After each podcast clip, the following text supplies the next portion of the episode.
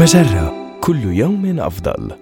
من هارفارد بزنس ريفيو أحد مواقع مجرة. إليكم النصيحة الإدارية اليوم.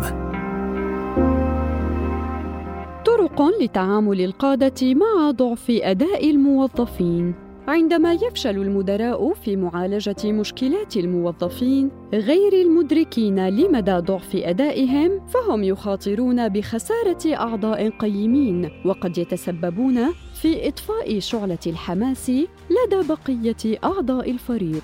إليك مجموعة أساليب تساعدك على التعامل مع ضعف أداء الموظفين. أولاً، كن واضحا بشأن توقعاتك مع الموظف الذي ترى أن أداءه دون المستوى. واشرح له الضرر الذي يلحقه بالمؤسسة أو حقيقة أن وظيفته على المحك.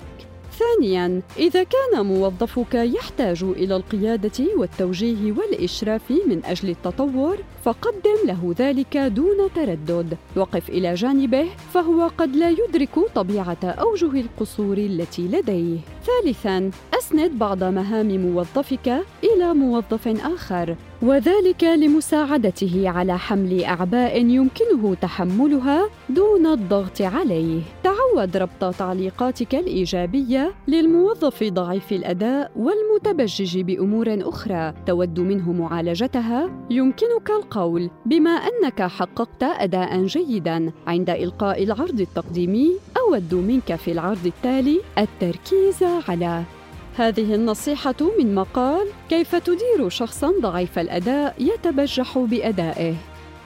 النصيحة الإدارية تأتيكم من هارفارد بزنس ريفيو أحد مواقع مجرة مصدرك الأول لأفضل مجرة كل يوم أفضل.